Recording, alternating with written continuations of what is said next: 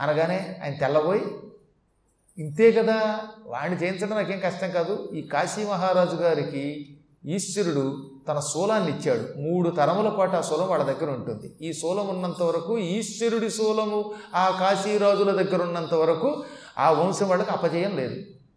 అది ఎవరికి ఇచ్చట్టయినా? ఇప్పుడున్న కాశీరాజు గారి తండ్రికి ఇచ్చి ఈ కాశీరాజు గారి తండ్రి చాలా శివభక్తుడు విశ్వనాథుడిని అర్చించాడు అప్పుడు ఒకనాడు విశ్వనాథుడు ప్రత్యక్షమై ఏం కావాలంటే నీ శూలం ఇమ్మన్నట్ట. నీ శూలం నా చేతిలో ఉన్నంత వరకు నాకు అపజయం ఉండదు. నీ శూలం ఇమ్మంటే శివుడు మెచ్చుకొని తన శూలం ఇచ్చి అనవసరంగా మాత్రం ఎవరి మీద వేయకు. యుద్ధంలో నీ మీదకి యుద్ధానికి వచ్చి బాణప్రయోగం చేయని వాడి మీదకి వేస్తే తిరిగి వచ్చి నిన్ను చంపుతుంది. నీ మీదకి ఎవడు యుద్ధానికి వచ్చినా లేక నువ్వు ఎవరి మీదకైనా యుద్ధానికి వెళ్ళినప్పుడు శత్రువులతో అపజయం వస్తున్నప్పుడు ఈ శూలం వేయి. ఈ శూలం శత్రువుల్ని చంపుతుంది. ఆ తర్వాత మళ్ళీ నీ చేతికి వస్తుంది. ఈ శూలం తిరుగులేనిది. ఇది మూడు తరములే నీ ఇంట్లో ఉంటుంది. నీ దగ్గర నీ కొడుకు దగ్గర నీ మనవడి దగ్గర. ఈ మూడు తరాలు అయ్యాక నా దగ్గరకు వచ్చేస్తుందని చెప్పాడు. అంటే ఇప్పుడు ఇతనిది రెండో తరం. తర్వాత ఇతని కొడుకు కూడా శూలం పెడుతుంది ఆ శూలం ఉండగా అతనికి ఎలాగో తిరుగులేదు. స్వతసిద్ధంగా పరాక్రమవంతుడు. ఈ శూలాన్ని ఆయన ఎప్పుడు వాడడం. వాడాడా? ఇక తిరుగుండదు. అటువంటి శూలము కూడా కలిగి ఉండడం వల్ల బల బలవంతుడవడం వల్ల పరాక్రమవంతుడవడం వల్ల ధైర్యవంతుడవడం వల్ల అన్నిటికీ మించి సుబాహుడు లాంటి ఒక రాజరిషి కోరిన కోరిక తీర్చాలనే కోరిక వల్ల వెంటనే ఆయన ఒక దూతని అప్పటికప్పుడు అలర్కుడి దగ్గరికి పంపాడు. మళ్ళీ మనకు అనుమానం రావచ్చు. సుబాహుడు వెళ్ళి ఒరే నీ రాజ్యం నాకు ఇచ్చేయంటే వాడా? అతని దగ్గర రాజ్యం పుచ్చుకుంటే వైరాగ్యం రావద్దు. వైరాగ్యం ఎప్పుడూ కూడా దెబ్బలు తగిలితే వస్తుందండోయ్. తమ్ముడు ఒకవేళ తన మీద అభిమానంతో రాజ్యం ఇవ్వచ్చు తానేం చేసుకుంటాడు? తనకేమైనా రాజ్యం కావాలా? అతనికి తీవ్ర వైరాగ్యం కావాలి. వైరాగ్యం ఎప్పుడు వస్తుందో తెలిసిన? చావు దెబ్బలు తగిలితే బాధలు ఎక్కువైతే అప్పుడు దేవుడు గుర్తుకొస్తాడు. దెబ్బకి దెయ్యం దిగుతున్న సామెత ఎందుకు వచ్చింది మరి? ఎప్పుడైనా గుళ్ళోకి వచ్చి ప్రదక్షిణ చేస్తున్నారంటే పొద్దున్నే టక టక టక పరిగెత్తుకుంటూ అడ్డం వచ్చిన నన్ను కూడా తోసి నూటెనిమిది ప్రదక్షిణలు నవగ్రహాలకు చేస్తున్నారంటే వీడికి చావు దెబ్బ తగిలిందని అర్థం. లేకపోతే వాడు చేయడు ఇంకా ఆ వాడు అంత అని మరీ పరిగెడతాడనమాట. నేను అడిగాను ఒక ఆయన్ని ఇంత చక్కగా అద్భుతంగా పరిగెడుతున్నావు ఎందుకే ఎన్ని పరిరక్షణ చేస్తున్నట్టు అంటే ఏం చేయనండి? ఈ మధ్యన కారులో పెడుతుంటే యాక్సిడెంట్ అయిందండి చెయ్యి విరిగిందండి డబ్బులు పోయాయండి కష్టాలు వచ్చాయండి ఏళ్ళు నాటి శని పట్టుకుందండి ఎన్ని చెప్పాలని చెప్పాడు. నాకు మూడింటి వాడున్నాడండి రెండింటి వీడున్నాడండి ఏ నన్ను కూడా చెప్పనవట్లా ఈ మూడింట రెండింట నీకు ఎలా తెలిసింది? జ్యోతిష్ శాస్త్రం అన్నాను ఏం తెలియడం ఏంటండి? కనిపించిన జాతకం అల్లా పుచ్చుకొని కనిపించిన జ్యోతిష్కుడి దగ్గరికల్లా వెళ్ళేవాడిని. వాడు ఒకడేమో నాలుగంట గురువు అంటాడు వాడు ఏడంట శని అంటాడు. ఇవన్నీ విని విని అనుభవం వచ్చి జ్యోతిష్కులకు కూడా జ్యోతిషం చెప్పే పాండిత్యం నాకు వచ్చింది అన్నాడు ఈయన ఓల్డ్ పేషెంట్. అందుకని నాకు ఎన్ని చెప్పేస్తారు అనమాట కొంతమంది వచ్చినా కానీ. నాకు మతిపోయిందనమాట ఇదేమి అతిశయోక్తి కాదు. నిజంగానే ఒక ఆయన ప్రదక్షిణ చేస్తూ ఉంటే నేను ఆయన ఏకాంతంగా అడిగితే పాప ఆయన ఎంత చెప్పుకొచ్చేసాడో అడిగాను కదా ఆనందం పట్టలేక. నాకు మూడింట గురుడు ఉన్నాడండి రెండింట కుదుడు ఉన్నాడండి ఏడింట శనున్నాడండి నాలుగింట శుక్రుడు ఉన్నాడండి ఇలా చెప్పుకి ఈ తొమ్మిది గ్రహాలు చెప్పాడు. ఈ తొమ్మిదినే ఇంకేమైనా గ్రహాలు ఉన్నాయా బాబు అని అడిగా. ఇంత విని. అలా బుర్రపాడు చేసి ఇన్ని కష్టాలు ఉన్నాయండి అందరి దగ్గరికి వెళ్ళానండి ఒక్కొక్కడు ఒకటి చెప్పాడండి ఈసారి ఇవన్నీ ఎందుకు వచ్చింది నూట ఎనిమిది ప్రదక్షిణాలను చేసుకుందామని వచ్చానండి అన్నాడే అదే ఇవేమీ లేవనుకోండి ఈ కష్టాలు లేవనుకోండి ఆయనకి నవగ్రహం లేదు ఏం లేదు. ఏయ్ నా అంత గొప్పవాళ్ళు లేడని మీసం మీరేస్తాడు మీసం అంటూ ఉంటాను. మేసంలో అయితే కనుబొమ్మలు మీరేస్తారు ఏదో ఒకటి మీరేస్తారు మొత్తం మీద.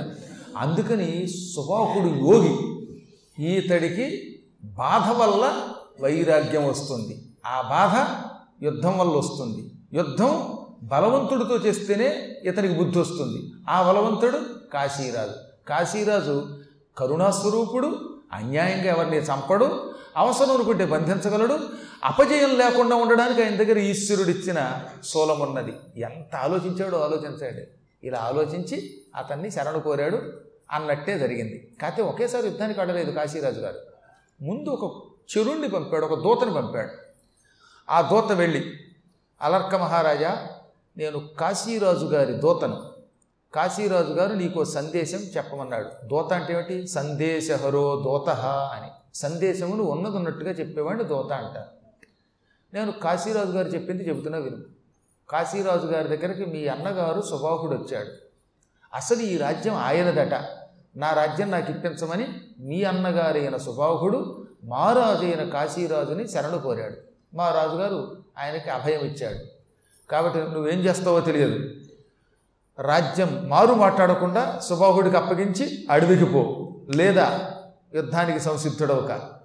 అనగానే అలర్కుడు పళ్ళు పటపట కొరికి ఏమిటేమిటి? మా అన్నయ్య వచ్చి తమ్ముడు నా రాజ్యం నాకు ఇవ్వరా? అని నన్ను యాచిస్తే అడుక్కుంటే ఇస్తాను. అంతేగాని ఎవడో శత్రువు దగ్గరికి వెళ్ళి వాడిని మెప్పించి నా మీద యుద్ధానికి వస్తాడా? యుద్ధానికి వస్తే అన్నైనా ఒకటే దొన్నైనా ఒకటే. యుద్ధం యుద్ధమే. ఈ కాశీరాజు గారు క్షమార్పణ కోరుకోవాలి నా దగ్గరకు వచ్చి. అంతేగాని యుద్ధానికి సంసిద్ధుడు అవుతాడా? ఇలాంటి పిచ్చి కారుకోతలకు వస్తాడా? కాసుకోండి ఎవరు వస్తారు యుద్ధానికి? మేమేం చేవ చచ్చిలేము పరాక్రమవంతులం. ఆయనకి ఎంత గొప్ప బలం ఉందో నాకు అంతే బలం ఉందని వెనక ముందు చూడకుండా నాలుగు డబడబలు తెగ తిట్టాడు. దుర్భాషలే ఆడాడు. దూత వెళ్ళి ఈ దుర్భాషలకి ఇంకో రెండు ఎక్కువ వేసి చెప్పాడు. ఈ చెప్పేవాడు అలాగే చెబుతారండి రాజుగారు మెప్పు పొందాలి కదా? అందుకని మహారాజా నువ్వు సొంటవిట? ఎందుకు పనికిరాని వాడివిట? నీతో యుద్ధం చాలా తేలిగిట నిన్ను గడ్డి పరక్కని ఆవు నవ్వులినట్టు నవ్వులేస్తట అని ఈయన ఇంకో నాలుగు చెప్పగానే రాజుగారికి ఒళ్ళు మండింది. ఆయన వెంటనే ఇదిగో మళ్ళీ చెబుతున్నాను. యుద్ధం వద్దు ఇంకొకసారి హెచ్చరించాలి ధర్మం అన్నాడు. మళ్ళీ తోతొచ్చాడు రాగానే మా అన్నయ్య వచ్చి నా కాళ్ళు పట్టుకుంటే ఇచ్చేస్తాను అన్నాడు ఈయన. ఈయనకి ఇది బాగానే ఉందనిపించింది. ఏం సుభాహ మీ తమ్ముడి కాళ్ళు పట్టుకుంటే ఇస్తాడు కదా అంటే నేను క్షత్రియుడినే ఎంత తపస్సు చేస్తున్నా తమ్ముడి కాళ్ళు పట్టుకుని అడుక్కుంటానా నేను? మహారాజా నాకు మాట ఇచ్చావు పరాక్రమం ఉంటే యుద్ధం చేసి వాడిని జయించి వాడిని బంధించి వాణ్ణి రాజ్యాన్ని నాకు అప్పగించన్నట్టు కాశీరాజు గారు మారు మాట్లాడకుండా మహాసైన్యాన్ని వెంట పెట్టుకుని యుద్ధరంగానికి బయలుదేరాడు.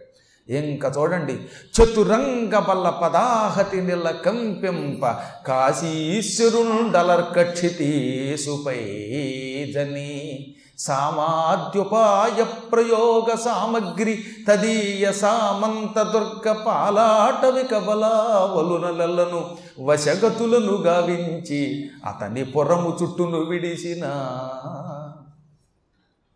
ఆ క్షణమే కాశీరాజు గారు గుర్రాల మీద ఏనుగుల మీద రథాల మీద కాలినడకన వెళ్ళి సైనికులతో యుద్ధానికి బయలుదేరాడు. ఇది చతురంగ బలము. చతుహు అంటే నాలుగు. చతుహు అంగ. చతురంగ నాలుగు అవయవములు. యుద్ధానికి వెళ్ళేటటువంటి వాడికి నాలుగు అవయవములు యుద్ధంలో సైనికుల్లో ఉంటారు. ఏమిటా నాలుగు అవయవాలు? అంటే నాలుగు భాగాలు. Four parts. ఒకటి గుర్రాల సైనికులు. గుర్రాలెక్కి యుద్ధం చేసేవాడు. రెండోది ఏనుగులెక్కి యుద్ధం చేసేవాడు. మూడోది రథాలెక్కి యుద్ధం చేసేవాడు నాలుగవది కాలినడకన వెళ్ళేవాడు అందుకని రథ గజ త్వరగ పదాతి దళములు అన్నారు. ఈ నాలుగు రకాలైనటువంటి బలాలని వెంట పెట్టుకొని కాశీరాజు గారు నగరాన్ని చుట్టుముట్టేశాడు. ఈయన మహాపరాక్రమంతో దాన్ని చుట్టుముట్టి లోపల వాళ్ళకి మంచినీళ్ళు కూడా వెళ్ళకుండా చేశాడు. ఆహార పదార్థాలు రాకుండా చేశాడు. నెలలాళ్ళు చుట్టుముట్టాడు. చుట్టుముట్టి క్రమంగా కోట తలుపులు తీయించాడు. రాజుగారు చాలా తెలివైనవాడు కాశీరాజు. ఈ యుద్ధానికి వచ్చే ముందే కొంతమందిని పంపించి ఈ మంత్రుల్ని వాళ్ళని లంచాలు ఇచ్చి లోపరుచుకున్నాడు. ఈయన లోపల ఉన్న మంత్రుల్ని సేనానాయకుల్ని ముఖ్యమైన వాళ్ళని ఇలాంటి వాళ్ళందరినీ లాగేశాడు. సాధారణంగా అధికారంలో ఏ పార్టీ ఉంటే ఆ పార్టీ ఏం చేస్తున్నమాట పక్క పార్టీ వాళ్ళ ఎమ్మెల్యేని ఎంపీని లాగే ఇట్లా అలాగనమాట. ఇలా మొత్తం ఈ రాజుగారి దగ్గర బలం ఉంది కనుక వాళ్ళందరినీ తన పార్టీలో చేర్చుకున్నాడు. చేర్చుకునేటం వల్ల ఏమైపోయింది? ఆయన పాపం తీరా యుద్ధానికి సైనికులు బయలుదేరదామని చూస్తే మంత్రులు అటు రాజుగారి వైపు వెళ్ళిపోయారు. సేనాధిపతి అటు వెళ్ళిపోయాడు. సేనాధిపతి వెళ్ళిపోవడం వల్ల సైన్యం చాలా అటు తిరిగిపోయింది. ఈ రాజుగారి సైన్యం తక్కువైపోయింది. ఈ సైనికులు తక్కువ మందితో యుద్ధం చేసి చిత్తుగా ఓడిపోయాడు. ఓడిపోయి కోట లోపలికి పారిపోయాడు. పారిపోయి ఇప్పుడు నేను ఏం చెయ్యాలి?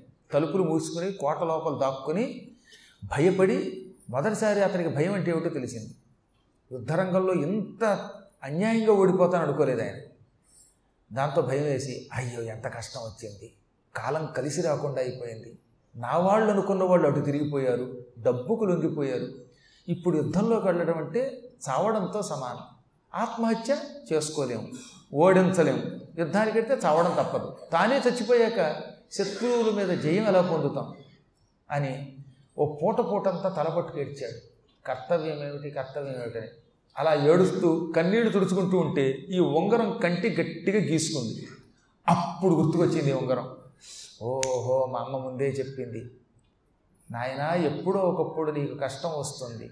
కష్టం వచ్చినప్పుడు ఈ ఉంగరం వెనకాతలు ఉన్న శీల ఎప్పు అందులో ఒక రేకు ఉంటుంది. ఆ సన్నని పల్చని బంగారపు రేకులో నేను అక్షరములు రాశాను. అవి చదువుకొని చెప్పిందిగా? అది ఇప్పటిదాకా గుర్తుకు రాలేదు. ఇప్పుడైనా కన్నీళ్ళు తుడుచుకుంటూ ఉంటే ఈ ఉంగరం గీకుకుని ఈ ఉంగరం ఉందనే విషయం గుర్తుకొచ్చింది. ఆహా సమయం వచ్చినప్పుడు మా అమ్మే నాకు కర్తవ్యం గుర్తు చేసింది అనుకుని ఆ ఉంగరం తీసి ఇప్పు చూశాడు. అందులో సన్నగా పల్చగా ఉన్న ఒక రేకు ఉంది. ఆ రేకులు అక్షరాలు ఉన్నాయి. ఆ అక్షరాన్ని మంచి అర్థం పెట్టుకు చూశాడు. నాయన దుఃఖానికి మూల కారణం సంగం అని రాసిందట. సంగము విడువగ వలయును సంగము విడువంగ కడున శక్యమైన చేయంగ వలయు సత్సంగము సంగ రుజకు నౌషధంబు సద్భజన విలన్ మనిషికి దుఃఖం ఎందుకు వస్తుంది? వస్తువు మీద స్నేహం ఉండడం వల్ల. నీకు రాజ్యం మీద స్నేహం ఎక్కువైపోతే సంపదల మీద వ్యామోహం ఎక్కువైతే దుఃఖానికి దారి తీస్తుంది ఆ దుఃఖం నుంచి బయటపడాలి. అంటే స్నేహం విడిచిపెట్టాలి. దేని మీద స్నేహం విడిచిపెట్టాలి? రాజ్యం మీద వ్యామోహం విడిచిపెట్టాలి. సంఘం ఎప్పుడూ మంచిది కాదు. సంఘము అని ఒత్తు లేకుండా ఉంటే స్నేహం. ఎవరితో అయినా స్నేహం చేస్తే ఆ వ్యక్తి దూరం అయితే దుఃఖం వస్తుంది కనుక సాధ్యమైనంత వరకు ఎవరితోటి ఎక్కువ స్నేహం పెట్టుకోకు వ్యామోహం పెట్టుకోకు. కానీ మానవుడి పుట్టాక ఇతరులతో కలవకుండా ఎలా ఉంటాడు? ఒకసారి ఆలోచించండి. మన మానవులం పక్క వాళ్ళతో స్నేహం లేకుండా ఒంటరిగా బతకలేం. అలాంటప్పుడు చేయంగవలయు సత్సంగం. సత్సంగం చెయ్యి మహాత్ములతో స్నేహం చెయ్యి. సాంగత్యం ఒక రోగం. ఈ సాంగత్యం అనే రోగమునకు మందు సత్సాంగత్యం. అంటే సత్సంగత్వే నిస్సంగత్వం. అందుకని అలా చెప్పకుండానే చెప్పింది. నీకు కష్టం వస్తుంది నీ రాజ్యం పోయేది వస్తుంది నాకు తెలుసు. ఎందుకంటే ఆవిడ భవిష్యత్తును గ్రహించింది. సుబాహుడు వీడి దారిలో పెడతాడు. వీడు ఎప్పటికీ ఇంట్లోంచి బయటికి వెళ్ళాడు. రాజ్య వ్యామోహంతో ఉంటాడు. అప్పుడు నా రెండో కొడుకు వీడికి బుద్ధి చెబుతాడు. అప్పుడు వీడు శోకంతో కుంగిపోతాడు. కుంగిపోయినప్పుడు వీడిని సరైన రో దారిలో పెట్టాలి అనుకున్నావిడ ఇదిగో నాయన నీకు ఇప్పుడు నీ సోదరుడి ద్వారా రాజ్యం పోయే దుఃఖం వచ్చింది కదా? ఈ దుఃఖం నుంచి నేను బయట పారేసేవాడు సద్గురువు. సఖ్యపర్వతంలో దత్తాత్రేయుడు ఉన్నాడు. ఆ దత్తాత్రేయుడు పట్టుకో. నువ్వు కోటలో నీ గదిలో నుంచి ఒక రహస్య మార్గం ఉంది. ఆ రహస్య మార్గం గుండా వెడితే అడవిలో గడతావు శత్రువుడికి దొరకకుండా రహస్య మార్గం గుండా అడవిలోకి వెళ్ళి దత్తుణ్ణి పట్టుకో అని చెప్పింది ఆవిడ. ఆవిడ ముందే రాసింది. పూర్వం ప్రతివాడికి అంతఃపురంలో ఓ మర ఉండేది. ఆ మరిలాగే బొమ్మలో ఉండేది. ఆ బొమ్మలో ఒక మర ఉందని కూడా తెలియదు మనకనమాట. ఆ మరిలా తిప్పితే మొత్తం గోడ గోడంతా ఇటు నుంచి అటు వెళ్ళిపోతుంది. అటువంటి రాతి గోడ పక్కకి తప్పుకుంటుంది. ఈ గోడంబట వెళ్ళిపోతే ఒక పది పదిహేను మైళ్ళు దూరం అలా నడవగా అడవిలో ఒక చోట ఎక్కడో చోట బయటకు వచ్చే మార్గం ఉంటుంది అక్కడ. ఆ రహస్య మార్గం గుండా అడవిలోకి శత్రువులు వచ్చినప్పుడు చుట్టుముట్టినప్పుడు ఓడిపోతున్నప్పుడు రాజులు పారిపోయేవారు అంతఃపుర స్త్రీలు పారిపోయేవారు. అలాంటి రహస్య మార్గం కూడా వెళ్ళిపో అని తల్లి చెప్పగానే వెంటనే ఆయన మా అమ్మ నన్ను రక్షించడానికి సిద్ధపడిందని గ్రహించి అప్పటికప్పుడే ఆ రహస్య మందిరం గుండా అడవిలోకి వెళ్ళాడు. ఆ అరణ్య మార్గం గుండా దత్తాత్రేయుడు ఉన్నటువంటి ప్రాంతానికి వెళ్ళాడు.